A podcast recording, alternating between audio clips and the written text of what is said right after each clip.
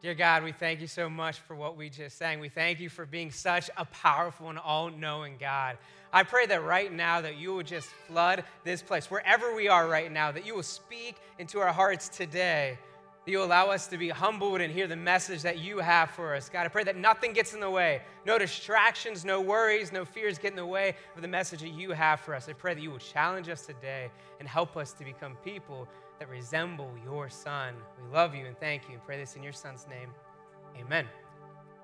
My name is Alex DeRosa. I'm the pastor of student ministries here at New Life. And I am just so excited to be with you today to share what God has been putting on my heart. If you're new, this is your first time tuning in with us. I just want to thank you for tuning in. We have been in this year long series called Experiencing God Unreserved. And today I have the opportunity to kick off a new sub series underneath that umbrella series, Experiencing God Unreserved. And it's called Experiencing God in Such a Time as This. Experiencing God such a time as this is going to talk about nine people, nine people from God's word that lived in uncertain times. And although they lived in times that they did not set up, that they did not plan for, they were able to be used by God in some incredible and mighty ways. And that's what we're going to be talking about for nine straight weeks. And today I get to kick us off by talking about one of my favorite people from God's Word, and that is Queen Esther. Now, Queen Esther has a whole book that's dedicated to her. It's called the Book of Esther.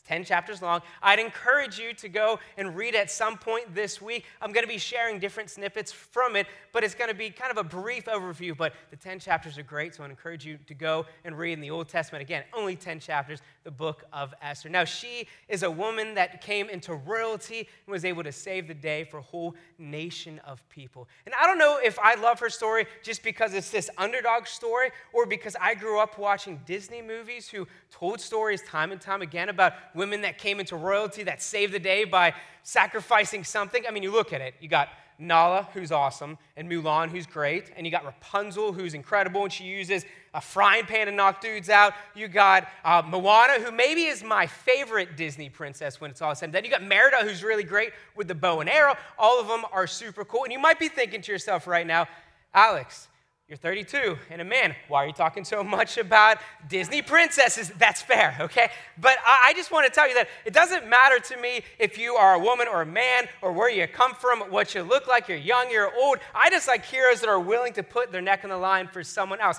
I mean, it's why I love the movie Braveheart. Truth be told, when I was 17, I gave my very first message ever. I was with a, a youth ministry at that time, and my youth pastor asked me to speak about whatever's on my heart, and I didn't really know what to do, so I shared a clip from the movie Braveheart, and it's about this Scottish guy that Mel Gibson plays called William Wallace. And there's this scene, and if you've watched the movie, you might know this scene. He's on a horse, and he has this blue face paint on, and he's talking to his men, and they're looking at this um, oppressive army that is greater than they are, and he gives this inspiring speech. And I want to share it to you r- real quick because, again, it's just one of those things. It just gets me amped up. It says this Fight and you may die. Run and you'll live.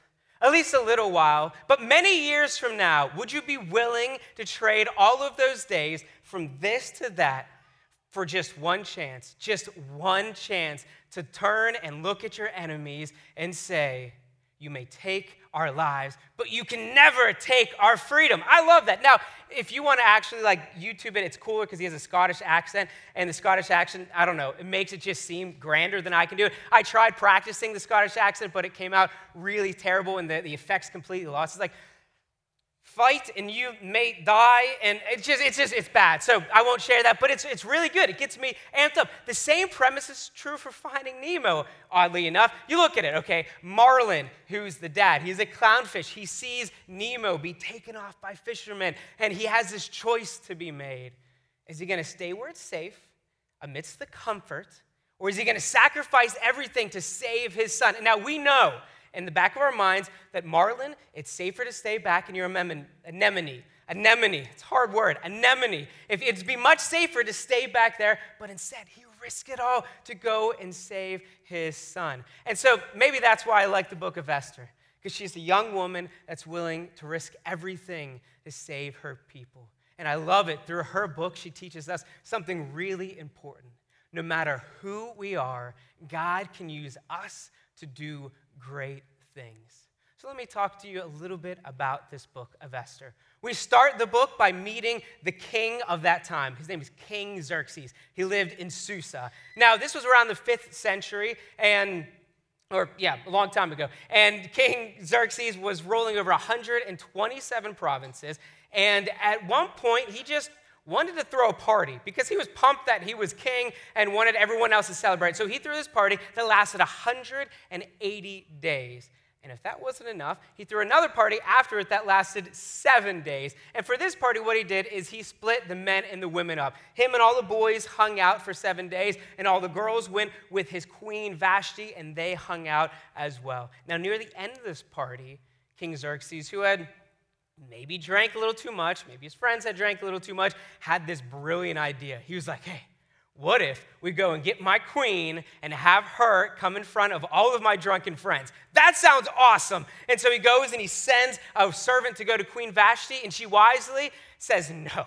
She's like, Are you kidding me? No, I'm not going to go. Tell the king that that's just not going to happen today. So the servant has to go, and I'm sure he's filled with fear because going to the king and telling him this cannot be a good situation. But he goes to King Xerxes and he's like, Hey, man, your queen says, No, I don't know what to tell you. She is not coming. And so King Xerxes is angry. And so he goes to his friends. He's like, We got to do something. We need to put our foot down in here and we need to make something happen so that everyone knows that wives should respect their husbands. And his friends are like, Oh, yeah, man, that's really smart. What you should do is make a decree. Now, a decree is a specific thing that happened back then. It's like a law that the king would put in place that no one could change, not even the king. And so he says, okay, yeah, let's, let's make a decree. What decree should we make? And they say, make a decree that Queen Vashti can never enter into the king's presence ever again.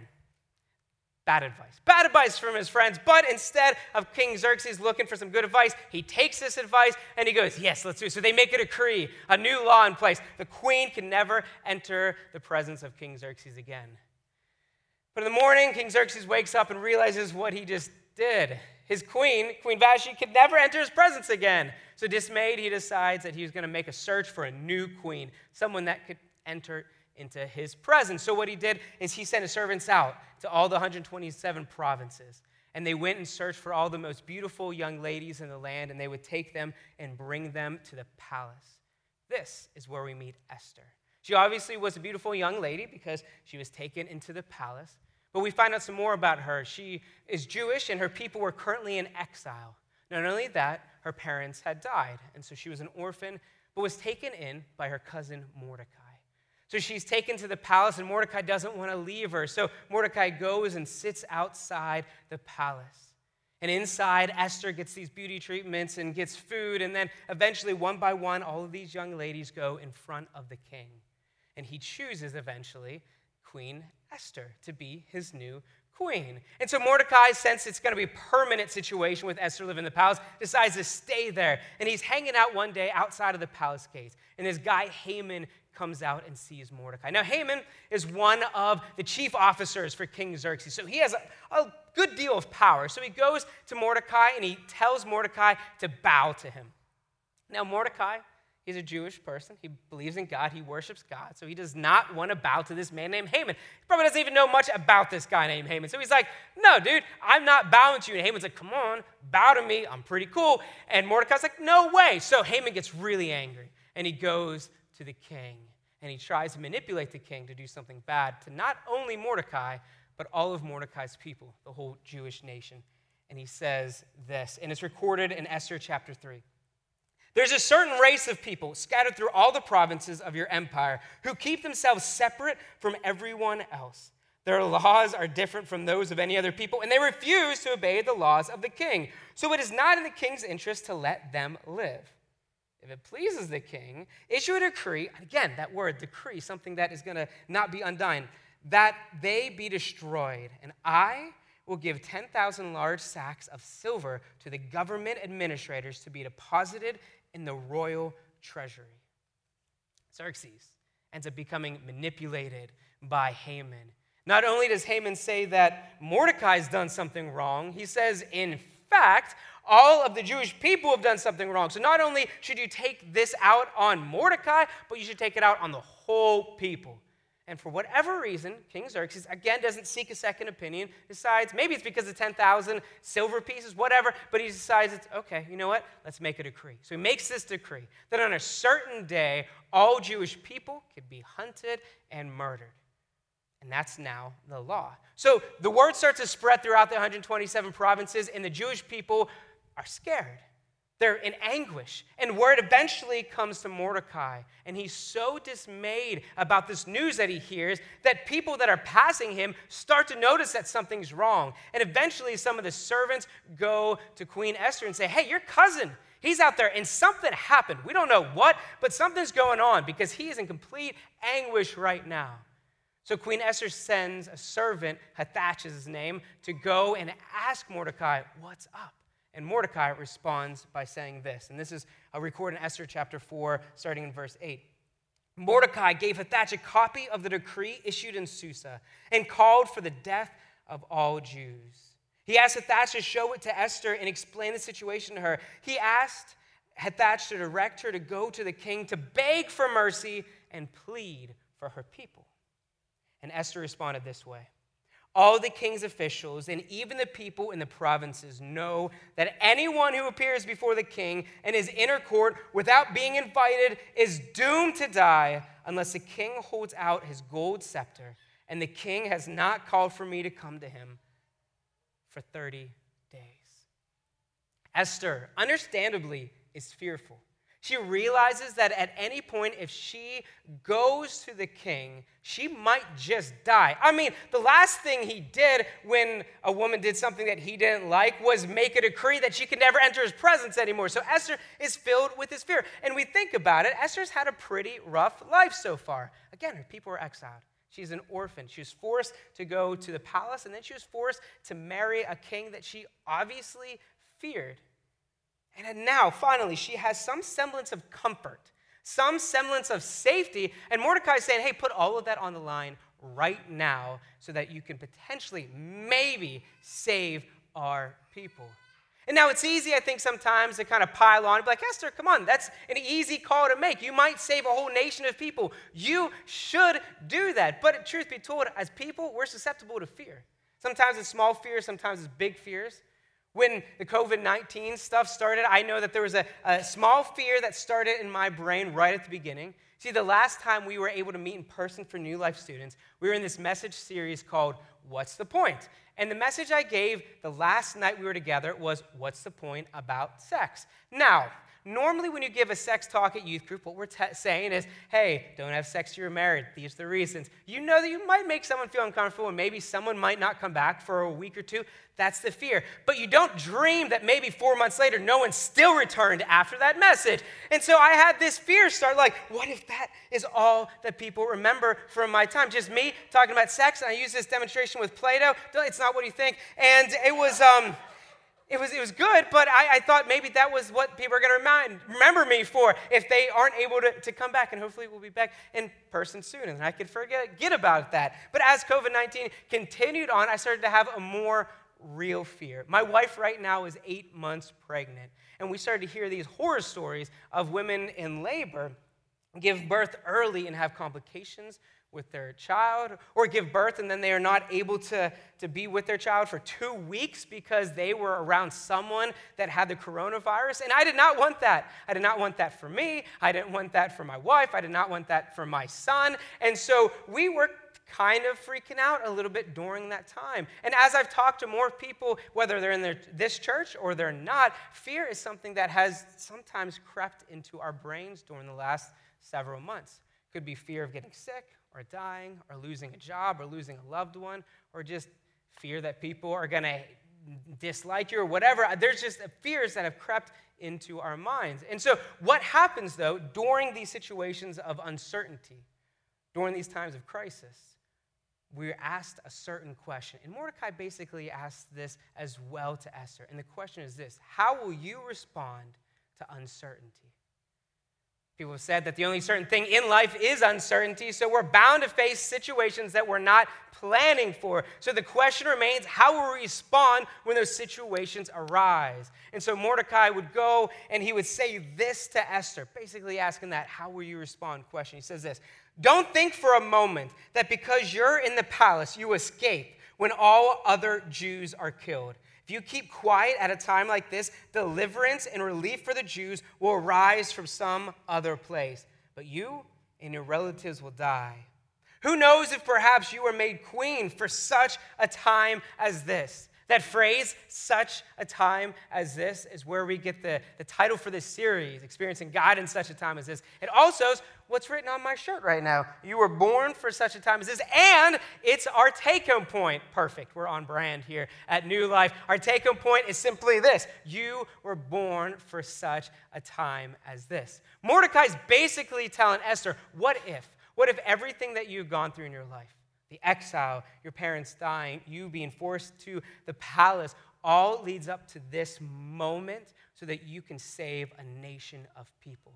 And I believe God's saying something very similar to us. You and I were created specifically for this time. Make no mistake about it. God knew exactly what He was doing in biblical times and knows exactly what He's doing today, right now. What you are going through might not be easy. It might be the hardest time in your life. And that might not be today. Maybe that's your reality tomorrow. But God has brought you to this point for a reason, and he wants to use you to bring him glory. And so Esther now is staring at this question what if she was put in this position, not to save her own life, but to save more than herself? And so she responds to Mordecai this way Go and gather together all the Jews of Susa and fast for me. Do not eat or drink for three days, night or day. My maids and I will do the same. And then, though it is against the law, I will go in to see the king. And if I must die, I must die. Esther is willing to put everything, her safety, her comfort, on the line to save her people. This moment is what movies try to capture. This, this moment where you're willing to sacrifice for a cause that is greater than yourselves. And Esther does this. What she does is she goes to King Xerxes and she even invites Haman to this meeting. They have dinner together, and King Xerxes says, What do you want from me? I'll give you anything up uh, to half of my kingdom. I love you that much. And so when she has this opening, she says to King Xerxes, I need you to do something about this decree you made. Because Haman put this plan into motion that is not only going to kill the Jewish people, but is also going to kill me, Queen Esther, the one that you love. And Xerxes is ticked off. He is so angry. I don't know if he didn't know at this point that Esther was Jewish or what, but he is so mad that he gets Haman and he has him killed almost immediately. And then what he does is he goes and finds Mordecai and he brings him in and he asks for some advice, finally from the right person. And Mordecai says, Okay, well, you can't undo this decree. That's not possible. What we can do is make another decree. And this decree is going to fight with the other one. So, what you can do is make a decree that on that same day where the Jews were allowed to be murdered, that it states that all the Jews can bind together and protect themselves. And if a Jewish person kills someone that's trying to attack them, that Jewish person gets everything that belongs to the family of that person. So, they up the stakes to make people not want to fight the Jewish people. And when that day came, the Jewish people were saved because Queen Esther was able to sacrifice, because Queen Esther was able to put everything on the line for her people, and because Mordecai gave that amazing advice. And we learn from Esther's story that although she was filled with fear, she was also filled with courage. It's important to remember that courage is not the absence of fear, it's the ability to face fear head on. And that's what she did. It's okay sometimes to acknowledge that there is some fear, but it's not okay to let it defeat us. And it didn't defeat Esther. She was able to push through it, rely on God, and he saved the day for all all the Jewish people. And it's cool because this story teaches us a ton of things. The first thing that I believe it teaches us that we can point out is that Mordecai went through something and he acknowledged it. It's okay for us to acknowledge when things aren't going well. It's okay. It's delusional not to. It's okay to say, this stinks right now, but it is not okay to stay there. We can say, okay, this is hard, this is challenging, but it's not okay just to remain there. Mordecai was in anguish, so much so that people came and saw him and reported that to Queen Esther, but he didn't stay that way. He devised a plan and they acted on it. And then the second thing I think that we can glean from this book is that we might not have planned to be in the situation that we're in. Many people don't plan to be in a time of crisis, in a time of uncertainty. We don't want to be in that, but that doesn't mean that we can't respond in a way that brings God the glory. Although Esther and Mordecai were put in this terrible situation, it didn't stop them from responding in a way that brought the attention to God and saved people and brought God glory to a point that we're still talking about it today. So, for the rest of this message, what I would like to do is to help us to realize what we can do, decisions we can make, steps we can take in order to respond well during uncertainty. Because again, we might be in that time right now. We might be in that time tomorrow, and if not then, it's going to be coming up very soon. So I think there's three steps that we can take in order to respond well during uncertainty. And the first one is this we must obtain advice from wise people. We see how not to do this and how to do this from this story. Xerxes does a poor job at the beginning of this story. He goes into his friends and says, Man, I'm so mad at my wife. What should we do? And they tell him to make this decree. Not the good decision, but they make it. Later on, Haman comes in, tells him what to do. Instead of Xerxes going and getting a second opinion, he takes bad advice and he acts on it. Finally, at the end of the story, he gets Mordecai in and he takes advice. Same thing with Esther. She takes advice from Mordecai whenever she's full of fear. If it wasn't for Mordecai pushing her in that moment, we might not have the ending that we do of this story. And so when we look at it, Esther took this wise advice. Xerxes finally took this wise advice, and we can too. If we're in a time where we don't understand, let's go to someone that we trust. It could be a pastor, small group leader, someone that's been through situations like we're in right now, someone that we believe is following God, and we can ask for wise advice. So that's step one. Step two, now I will say step two is probably the most challenging of these three, but it's also maybe the most important. Step two, in order to survive but also thrive during uncertain times, is we must put aside our comfort, be willing to put aside our comfort in order to sacrifice for others that are in need.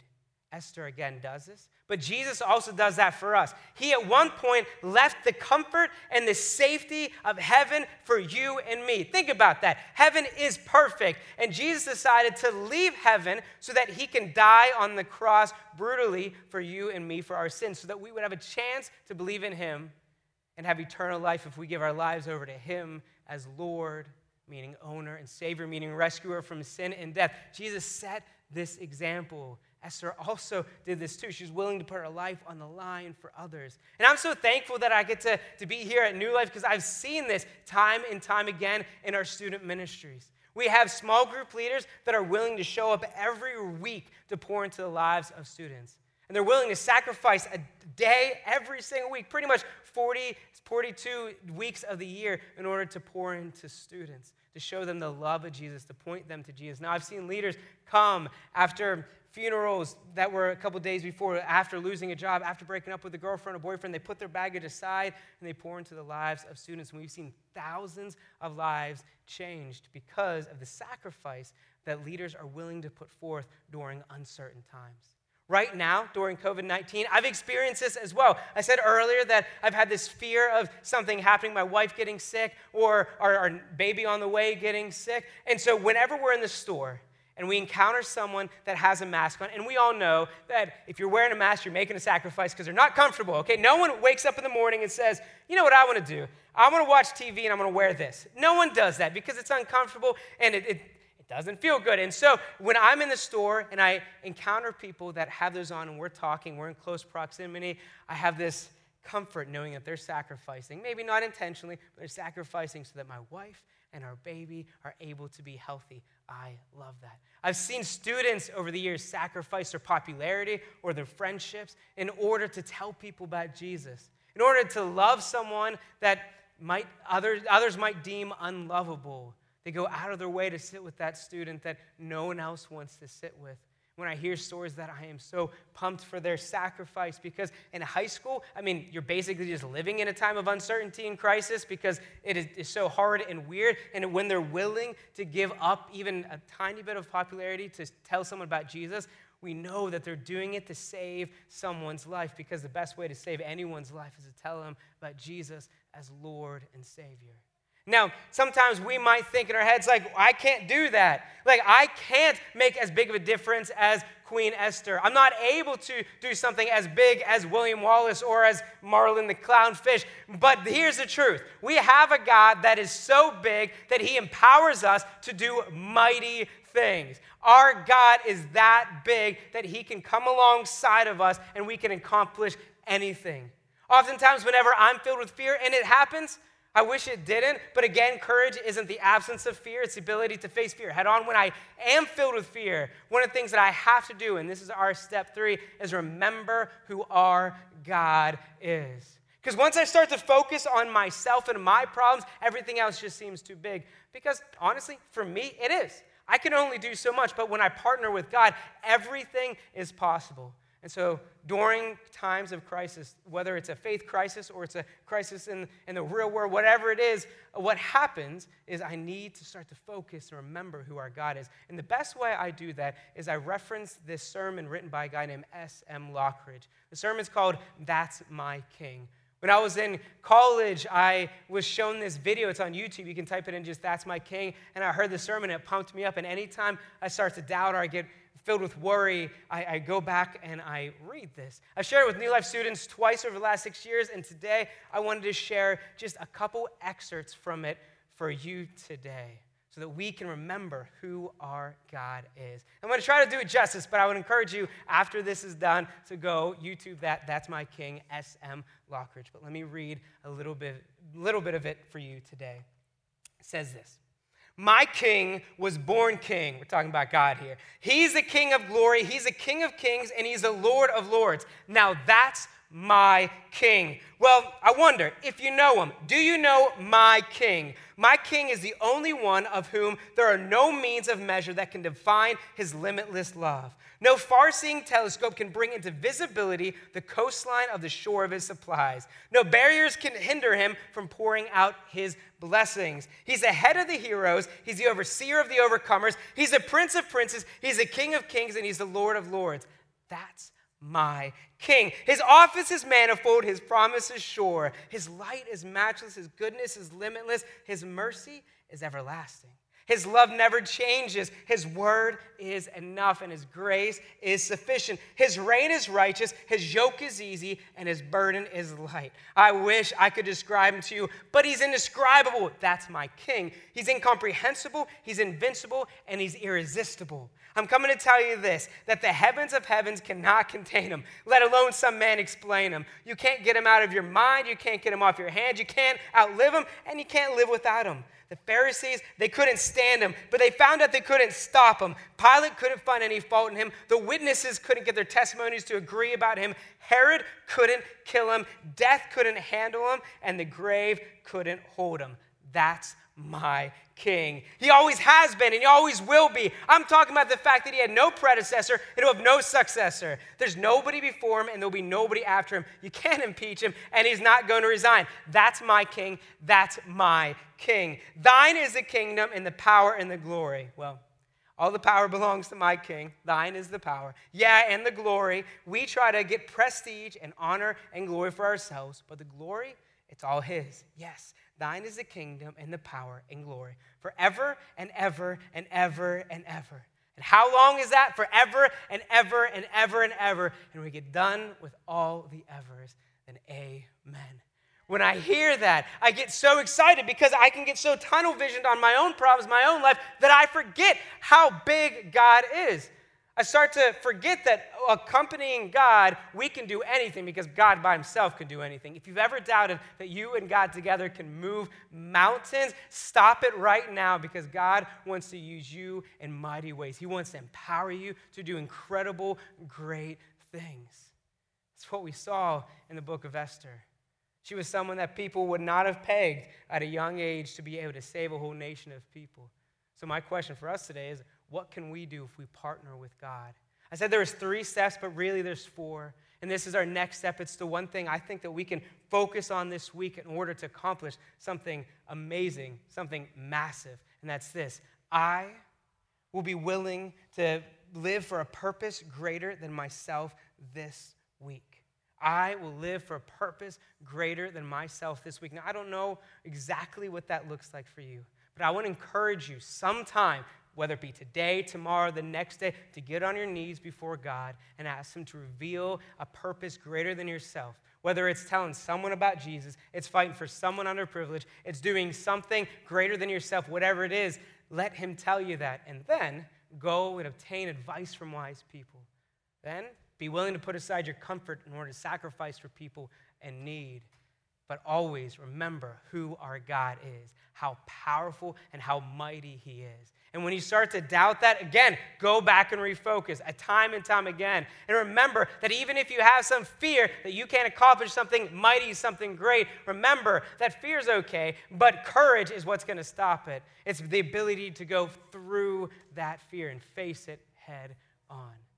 And really, again, I guess I said three steps and I gave you a fourth. I'll give you a fifth. The first one, before all of those, in order to start doing this, partner with God, is giving our lives to Jesus as Lord and Savior.